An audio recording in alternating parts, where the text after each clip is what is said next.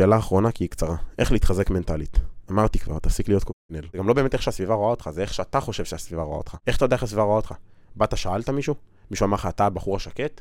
או שפשוט אתה מניח שזה מה שאנשים חושבים כי ככה היית. ואז אתה אומר, אוקיי, אנשים חושבים שאני שקט, אז אני שקט. אז אני חושב, הדבר שאתה צריך להבין זה שהשינוי לא מגיע מבחוץ, השינוי מגיע מבפנים. אתה אומר, אני השתניתי, אז תראה להם שהשתנית. מישהו מפריע לך לדבר? מישהו אומר לך כאילו סתום? מישהו אומר לך שקט? ש... שב בשקט ו... וסתום את הפה שלך? לא, אף אחד לא בא ואומר לך סתום כשאתה מתחיל לדבר. יש לך דעה? בא לך לדבר על משהו? אתה רוצה להביע את עצמך? תעשה את זה. לדעתך כדאי לגמרי אה, להיגמל מאוננות ללא פורנו. מצד אחד כתוב באינטרנט שאוננות זה דבר בריא מבחינה הורמונלית, אבל מצד שני, כשעשיתי הפסקות מזה הרגשתי הרבה יותר אנרגטי. כשאתה עושה הפסקות מפליטה, תחשוב שהגוף שלך, אוקיי, כשאתה פולט, תחשוב שהגוף שלך אומר, אני כרגע מגשים את הייעוד שלי, אני צריך לתת את כל כולי בדבר הכי חשוב שקיים, וזה להביא צאצאים. כל הדברים הכי חשובים שיש לי בגוף, כל האנרגיה הכי טובה והכי בריאה שיש לי בגוף, מתרכזת לכדי שפריץ. ברוכים הבאים לכל, הפודקאסט שבו נדבר על הכל, שורטקאסט נוסף, אני בן לביא. אה, קודם כל אני מתחיל את הפרק בלהגיד לכם סליחה על הפרק האחרון, הוא היה גרוע, אני לא יודע למה העליתי אותו. לא היה לי זמן לצלם משהו אחר, והיה לי בעיה, ונמחקו קבצים, והיה סלט. אין תירוצים, לוקח אחריות, אבל רוצה לבקש סליחה. אנחנו בקונספט של השאלות תשובות, למען הסר ספק. מה קורה אח? אני בן 19 ולאורך חטיבת ביניים היה לי משהו מבחינה חברתית, מה שגרם לי להיות שקט ולא משוחרר בסביבה החברתית. השאלה שלי אם יש לך טיפים להביא לי מעולם התקשורת הבין-אישית לאיך לשנות איך שהסביבה רואה אותי, כי אני מרגיש שממש השתניתי מאז ונמאס לי להיות שקט בחברה.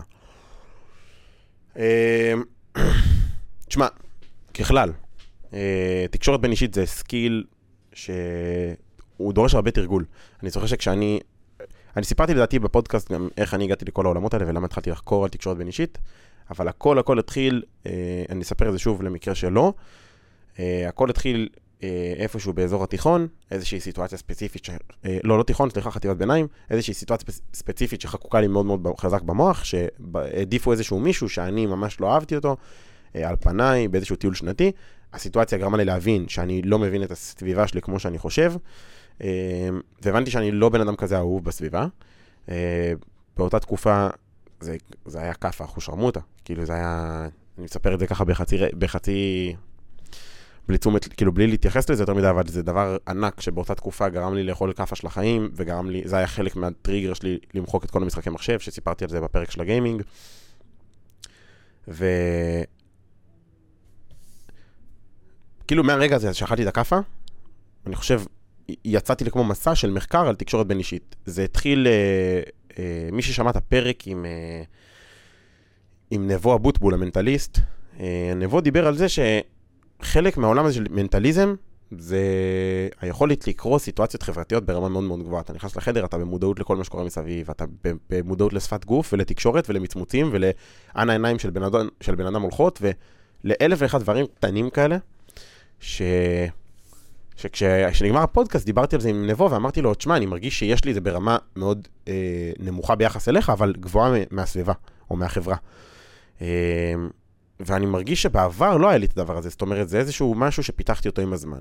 אה, ומה שאני רוצה להגיד זה שבעצם יכולות חברתיות זה משהו שאתה תחדד אותו ככל שאתה תחווה יותר סביבה, וככל שאתה תחווה גם סביבה קיצונית יותר. אני חושב שהצבא נגיד, פתאום זרק אותי למים עמוקים, אתה פתאום מוקף במלא, מצד אחד ערסים, מצד שני פרחות, מצד שלישי, אה, אה, לא יודע, חנונים של החיים, אנשים שהם לא יודעים לדבר בכלל, אילמים טוטאליים, כאילו, אנשים שהם הם לא, הם לא מצליחים להביע את עצמם ברמת המגמגמים כשאתה שואל אותם מה שלומם בבוקר, אה, כי לא נעים להם, כי הם בחרדה חברתית כזאת.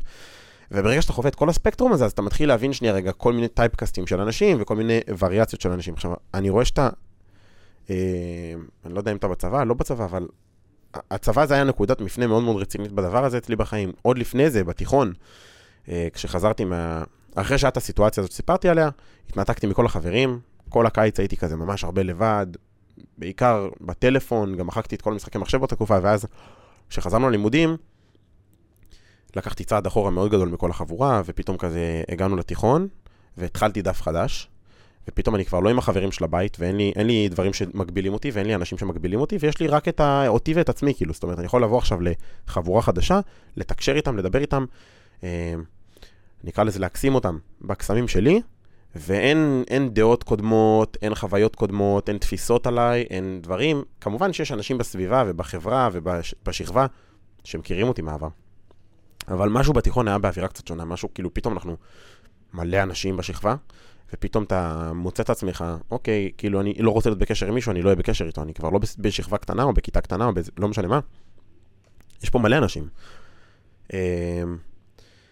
ומצאתי את עצמי לאט לאט כאילו מרחיב את המעגלי חברים שלי, ואני זוכר שאחד הדברים שממש עזר לי לבנות את עצמי חברתית, זה היה דווקא ללכת לאנשים הפחות פופולריים ואיתם להתחבר, עם כמה שזה מצחיק, כי כאילו, בסוף מה אנחנו רוצים? אנחנו רוצים סביבה. אנחנו רוצים אנשים שיאהבו אותנו, שיתמכו בנו, שיהיו חלק מהחיים שלנו, שייתנו לנו אנרגיה, וכשהייתי מנסה תמיד להתחבר לאנשים שהם כביכול, אני אומר במרכאות, בסטטוס החברתי שלהם, במקום יותר גבוה ממני בשכבה, אז הייתי יותר נמוך, הייתי יותר ביישן, פחות הייתי מראה את עצמי, פחות היה מקום להתחבר אליי גם. פתאום הלכתי לחבר'ה שהם כזה, כל האבודים, כל אלה שאין להם את הסביבה הזאת, וכל אלה שגם כן מחפשים את הדבר הזה, ונהיינו איזושהי קבוצה ענקית בהגזמה, כאילו איזה 60 איש בקבוצת וואטסאפ, ויוצאים וסופ"שים, ויושבים בפארק, וכל מיני דברים כאלה, ושם פתאום מצאתי את עצמי מאוד מאוד דומיננטי בחבורה. ובאותה תקופה, כאילו, הייתי גם נחשף הרבה אה, בבתים ריקים, וכל מיני אה, מקומות כאלה. היה לנו תקופה שהיה לנו באזור שלנו, גר באזור השרון, זה מלא בתים פרטיים, וכל החברים, כאילו, מהקבוצה הזאת של ה-60 איש, לכל אחד יש את החברים שלו, ופתאום להוא יש בית ריק, אז הוא מזמין איזה 30-40 איש, ואתה בא לשם, ואתה מכיר שם עוד ועוד ועוד אנשים, ואני זוכר שבתקופת התיכון, מצאתי את עצמי עם יותר מדי אנשים בסביבה שלי, אמ, ונהייתי בן אדם מאוד אקסטרוברט. עכשיו, שוב, אני אף פעם במהלך החיים שלי לא הייתי בן אדם שקט. גם כשהייתי פחות, אה, נקרא לזה פופולרי, הייתי הייתי תמיד בן אדם, להפך, הייתי חפרן. זו אולי הסיבה ש, ש, שפחות אהבו אותי גם באיזשהו מקום. הייתי מדבר המון, הייתי חופר, הייתי מאוד דומיננטי, הייתי גם אגרסיבי בשיח שלי, בסגנון תקשורת שלי, הייתי גם, כילד הייתי בן אדם מאוד אימפולסיבי באלימות פיזית גם, לא שהייתי נותן מכות לאנשים, אבל היית עובר לידי אוכל כאפה, לעורף כאילו, בכיף. ילד מעצבן, ולא הייתי שקט אף פעם, אבל אני חושב, חלק מהעניין בלהתגבר על להיות שקט זה גם הרבה... מה זה זה הרבה? זה 99% אצלך בראש. אה, אני יכול לשתף, אני, אני מרגיש בנוח לשתף שאור השותף שלי בתהליך מאוד חזק עם הדבר הזה. אני חושב שאם יש לך משהו ספציפי שהיית רוצה לעבוד עליו, הייתי ממליץ לך, תשלח לאור הודעה באינסטגרם, אור חכים. אה, שלח לו הודעה, הוא בתהליך מאוד מאוד טוב עם הדבר הזה. אני חושב שכל התהליך שלו התחיל באיזושהי סדנה שהיינו ביחד. אה, שאני זוכר שדיברתי איתו שם על הדבר הזה, והוא שיתף שם כאילו בסדנה שזה משהו שהוא רוצה לעבוד עליו.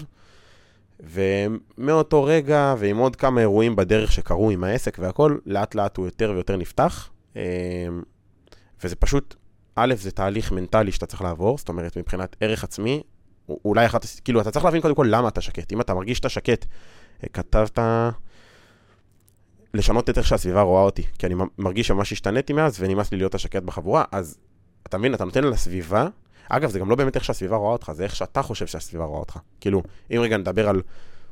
יש לך טיפים להביא לי מעולם התקשורת בין אישית לאיך לשנות את איך שהסביבה רואה אותי. איך אתה יודע איך הסביבה רואה אותך? באת, שאלת מישהו? מישהו אמר לך, אתה הבחור השקט? או שפשוט אתה מניח שזה מה שאנשים חושבים כי ככה היית. ואז אתה אומר, אוקיי, אנשים חושבים שאני שקט, אז אני שקט. אז אני חושב, הדבר שאתה צריך להבין זה שהשינוי לא מגיע מבחוץ, השינוי מגיע מבפנים. אתה אומר, אני השתניתי, אז תראה להם שהשתנית. מישהו מפריע לך לדבר? מישהו אומר לך כאילו סתום? מישהו אומר לך שקט? שב בשקט וסתום את הפה שלך? לא, אף אחד לא בא ואומר לך סתום כשאתה מתחיל לדבר. יש לך דעה? בא לך לדבר על משהו? אתה רוצה להביע את עצמך? תעשה את זה. שקד, שקד אברהם, רציתי לדעת איך ידעת שזה התחום, איפה למדת, איפה עבדת בתחום הזה. לא ידעתי שזה התחום, אני עדיין לא יודע שזה התחום. מה זה התחום? מה, אתה חושב שכאילו, באתי, בחרתי, אוקיי, אני, אני בעולם הצילום, יאללה, ביי, חתונה קתולית, עד המוות שלי אני צלם, מחזיק מצלמות בידיים, וכאילו הולך איתם, וזהו, חתונה. לא, זה לא עובד ככה. אמ, אני אספר בקצרה איך התגלגלתי, למרות שסיפרתי את זה אלף פעם בפודקאסט. אה, פשוט שאלת כמה שאלות שהן חשובות. ממש ממש מהר, אה, מועדפת, תוך כדי המועדפת, האקסיט שלי לומדת קולנוע, אה, אני רואה איזשהו סרטון של מנטור, מתחיל לעשות סרטונים בשביל עצמי, כי אני חושב שאני מנטור. אה, עושה סרטון ראשון, מתגלגל קצת, מתחילה קורונה, סגר בבית בקדימה בכלל, חוזר לבית של ההורים. אה, נכנס לאיזושהי חברה, מתחיל לערוך שם סרטונים, מנהל שם צוות של 20 עורכי וידאו, מבין שזה פירמידה, עוזב את החברה, פותח את החברה שלי. איפה למדתי? יוטיוב, איפה עבדתי, רק בפירמידה, וזהו. אה, ואין איך לדעת. זאת אומרת, זה לא משהו שאתה פשוט, אה, אתה יודע, זה לא שאתה... זה לא שאתה תגיד, יאללה, בחרתי להיות, לא יודע, מאמן כושר, זהו, חתונה קתולית לכל החיים. לא, אחי, זה התשוקה שלי כרגע, זה הדבר שאני מצאתי כרגע, זה דבר שאני יודע להביא בו ערך. כל עוד זה מה שאני מביא, הנה, עכשיו פתחתי את הפלאגין הזה של הכתוביות, אולי אני אכנס לעולמות התוכנה. עוד חודש אני אחליט שבא לי, לא יודע, להתחיל להיות מאמן מנטלי, אז אני אעשה את זה. כאילו, מה שבא לי באותו רגע, מה שבא לי בתשוקה שלי, זה מה שאני אעשה. במה שאני מרגיש שיש לי בו ערך, פלוס, בא לי אותו לעשות, מבחינתי זה הניצחון. כמובן שלא עכשיו כל שבוע להחליף מה אתה עושה. צריך להתמיד ואתה יודע, להתפקס על איזשהו משהו אחד עיקרי. אהלן בן מה נשמע? רציתי לשאול האם לדעתך כדאי לגמרי אה, להיגמל מאוננות ללא פורנו? מצד אחד כתוב באינטרנט שאוננות זה דבר בריא מבחינה הורמונלית, אבל מצד שני, כשעשיתי הפסקות מזה הרגשתי הרבה יותר אנרגטי. אה, אז בוא אני אחדד לך משהו מגניב, ואני אלמד אותך משהו מגניב. אהבתי שגם לא אכפת לך שידעו מי אתה. בדרך כלל אנשים ביישנים בכאלה דברים. אה, לא, לא כדאי להיגמל לגמרי מאוננות, אבל יש בספר, דיברתי עליו איזה אלף פעם בפודקאסט שלי, והוא נותן את התורה שלו ממש ממש יפה. ספר של מנטיה קצ'יה, שאלו אותי איזה אלף פעם, מה השם של הספר? מנטיה קצ'יה, הגבר הרב אורגזמטי. בספר הוא מדבר על איך גבר יכול לחוות מספר אורגזמות, קצת כמו שאישה חובה. אמ, והוא מדבר בכללי על אנרגיה מינית, אמ, זה מתרבות הטאו, טאו, טאי, טאו, שזה תרבות כזאת, היא אחת מהאסייתיות. והוא מסביר שם על, אה, על פליטה, על אורגזמה, על אוננות, על מין, אה, לא יודע מבחינה הורמונלית, אני לא חוקר הורמונים, אבל אני יכול להגיד לך מה אני חוויתי ומה הערך שאני קיבלתי מהדבר הזה. כשאני קראתי את הספר, הוא דיבר על זה שגבר אה, בכל תקופה בחיים שלו צריך לגמור, אה, או לפלוט, אני אדייק, לא לגמור, צריך לפלוט כמות פעמים כלשהי, עד איזושהי כמות כלשהי ב-X זמן. כנער מתבגר זה יכול להיות גם ברמה היומית, כבחור קצת יותר בוגר זה כבר יכול להיות פעם בשבוע, פעמיים בשבוע, כבחור בן 30 פלוס זה כבר יכול להיות פעם בשבועיים, פעם בחודש, ובחור בן 40 לא צריך בכלל, אוקיי? אמ, אבל זה לא אומר לא, אה, לא ליהנות, לא להתענג, לא לענג את עצמך ולא, לא, ולא עם פרטנרית גם. זאת אומרת, אין בזה, אין פסול ב... לא לאונן ולא לעשות סקס, אה, אין פסול כאילו בלעשות אותם. אין גם פסול בלפלוט. זה פשוט ישתה אותך אנרגטי. דיברת על זה שמצד שני, כשעשית הפסקות מזה, הרגשת הרבה יותר אנרגטי. הסיבה שאתה מרגיש הרבה יותר אנרגטי, בוא אני אסביר לך רגע, אפשט מה זה פליטה של גבר. בסוף יוצא ממך זרע. מה זה זרע? זה כנראה כל האנרגיה הכי טוב, תחשוב רגע מה קורה בגוף שלך כשאתה צריך לפלוט. הגוף שלך אומר, אני כרגע מי, מיישם את מהות חיי. מה זה מהות חיי? המשך המין האנושי, הזן האנושי. אנחנו זן ואנחנו צריכים לשרוד כזן. עזוב רגע, בן אדם, הגשמה עצמית, עצמית, זיוני שכל, עבודות, מנטליות. אחי, אנחנו פה כזן. אנחנו חיה, כמו כל החיות, ואנחנו צריכים לשרוד כזן. הגוף שלך בנוי בצורה כזאת, הסיבה שכל כך כיף לך לעשות סקס, והסיבה שאנחנו... ש... כל, ה... כל החיים שלנו בסוף סובבים סביב, אה, אה, גם עכשיו שאתה נמשך לבחורה, בוא רגע ניקח את זה רגע למקום הזה ותכף נחזור לאיפה שאנחנו, למה אתה נמשך לבחורה עם אה, אגן רחב, תחת גדול? למה? כי ביולוגית יהיה לה יותר קל בלידה. למה אתה נמשך לבחורה עם חזה גדול? כי ביולוגית יהיה לה יותר אוכל להביא לילד. למה אתה נמשך לבחורה, אה, למה, למה בחורות נמשכות לגבר דומיננטי? כי הוא יכול, אני אומר במרכאות הכל, כי אנחנו כבר לא בעידן הזה, אבל זה דברים שהם הרבה יותר חזקים איתנו, זה יצרים טבעיים למען שימור הזן האנושי, אוקיי? כשאתה עושה הפסקות מפליטה, תחשוב שהגוף שלך, אוקיי, כשאתה פולט, תחשוב שהגוף שלך אומר, אני כרגע מגשים את הייעוד שלי, אני צריך לתת את כל כולי בדבר הכי חשוב שקיים, וזה להביא צאצאים. אני רוצה את הצאצאים הכי טובים, עם ה... ה-DNA הכי חזק שלי, והאנרגיה הכי חזקה שלי, וכל הדברים הכי חשובים שיש לי בגוף, כל האנרגיה הכי טובה והכי בריאה שיש לי בגוף, מתרכזת לכדי שפריץ. אה, והדבר הזה, אה, זה מצחיק פשוט. והדבר הזה, אה, פשוט בסוף, אני פשוט רואה את הטיזר של ויטלי דופק לי את זה. קיצור, הדבר הזה בסוף גורם לך להרגיש סחוט אנרגטית, כי הגוף שלך פשוט נתן את כל האנרגיה הכי טובה שלו כדי להביא את הילד הזה. ואז ברור ששעה אחרי זה אתה תהיה שבור ומרוסק. ברור. חמש דקות, שעה, שעתיים, יומיים, כל אחד ומה שאתם יודעים, כל אחד הקפסיטי שלו. אז האם להיגמל לדעתי? לא, אבל גם אם אתה עושה, לא בהכרח חייב לפלוט. אני יודע שנשמע כאילו אני סדיסט, סוטה מין, שיכול, אה, לא יודע, לאונן ולא לגמור. זה תרגול. זה תרגול וזה כיף וזה בריא, ואני ממליץ מאוד מאוד לחקור ולקרוא את הספר של מנטיק, הוא פשוט מסביר את זה הרבה יותר טוב ממני. יאללה, נראה לי שאלה אחרונה לפרק, אני לא יודע כמה זמן אני כבר רץ. אמ, אשמח לדעת אם עשית טיול, טיול אחרי צבא, אם כן, כמה כלים הוא נתן לך, במידה ולא, מה אתה חושב על טיול ארוך אחרי צבא, למה אני כל כך רוצה לעשות את הטיול? עשיתי על זה כבר פרק, אז אני לא מחשיב את התשובה הזאת, לא, לא עשיתי טיול. אני רוצה לעשות טיול, אגב, לא התייחסתי לזה בפרק, אני רוצה לעשות טיול, הוא לא יהיה טיול גדול אחרי צבא כמו שאתה מכיר, הוא יהיה טיול כשיהיה לי ארגז של כסף ואני אוכל לטייל כמו בן אדם. היי בן, קוראים לי עידן אלוני, וזו השאלה. בעקבות הפרק עם דור שמאי, האם חל בך שינוי בהתפתחות סלש התעוררות רוחנית שלך? אם כן, איזה? אז בכנות לא, אה, אבל זה לא כי הוא לא טוב או כי הדברים שהוא דיבר לא טובים, דווקא להבדיל, הדברים שהוא דיבר מאוד מאוד נכונים, ואני מאוד מאוד מסכים איתו, ואני מאוד מאוד אוהב את העולם הרוחני, ואני פשוט חקרתי על העולם הזה הרבה לפני הפרק עם דור. אה, אני כבר, לא יודע, מהקורונה בערך, נכנסתי לעולם של מיינדפולנס, מדיטציות, דברים כאלה, כתוצר לוואי של הדבר הזה. חקרתי גם על עולמות של רוחניות, גלגול נשמות, כל הדברים האלה ש... שהוא דיבר עליהם בפרק. הכרתי את רוב התוכן שהוא דיבר. אה, הוא כן מביא את זה בזווית הישראלית והזווית של דור שמאי, שזה דבר אחר ממה שאני חקרתי, אבל בסוף זה אותם נרטיבים ואותם רעיונות ואותם קונספטים. הוא כן מדבר על דברים שאני ספציפית קצת פחות חקרתי, שזה הממד, ה... איך הוא קורא לזה? הממד החמישי נראה לי. לא יכול להגיד לך שהתעורר בי התעוררות רוחנית כלשהי, או שחל בי איזשהו שינוי דרמטי בהתפתחות. הרחבתי עוד קצת את התודעה שלי, שמעתי עוד דעה, עוד, עוד איזשהו משהו בעולם שקיים, שיכול להיות שמתישהו אני אשתמש בו, וגם, אני לא, אני אומר לך בכנות, גם שאלתי את דור אחרי זה על סדנאות שלו ועל דברים שלו כדי להתעניין, כדי להבין אם זה משהו רלוונטי.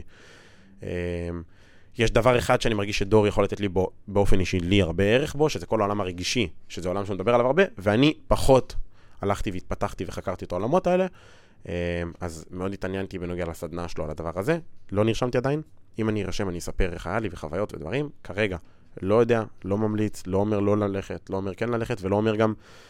אה, שוב, אם אתה תצרוך את התוכן שלו בכמות גדולה, זה יעזור לך בהתפתחות הרוחנית שלך בוודאות, כי הוא חקר את זה פי כמה ממני. אני חקרתי את הדברים האלה, אז אני מכיר את הרעיון, את הקונספט, אה, אבל שוב, לא נכנסתי לעומקים של הדבר הזה אף פעם, ואני גם לא רואה כרגע ערך בדבר הזה ברמה האישית, למרות שאני יודע שזאת הדרך להיות מאושר, או לחיות את הכנות והאמת שלך.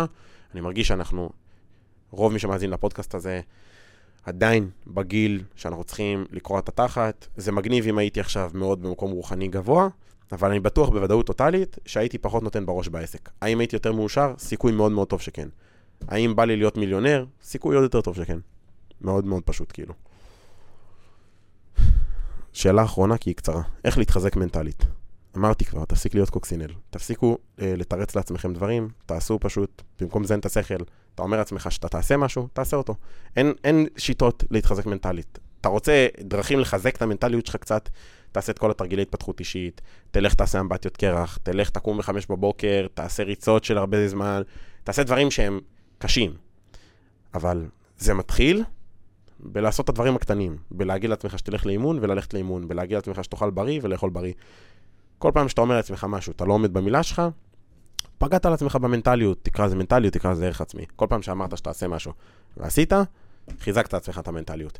ככל שאתה תשתפר בזה, אתה יכול לקחת את זה ליותר קיצון ולעשות תרגילים יותר קשים, לא יודע עכשיו, אמבטיות קרח, דברים כאלה. לקום בחמש בבוקר וכל מיני שיט כזה.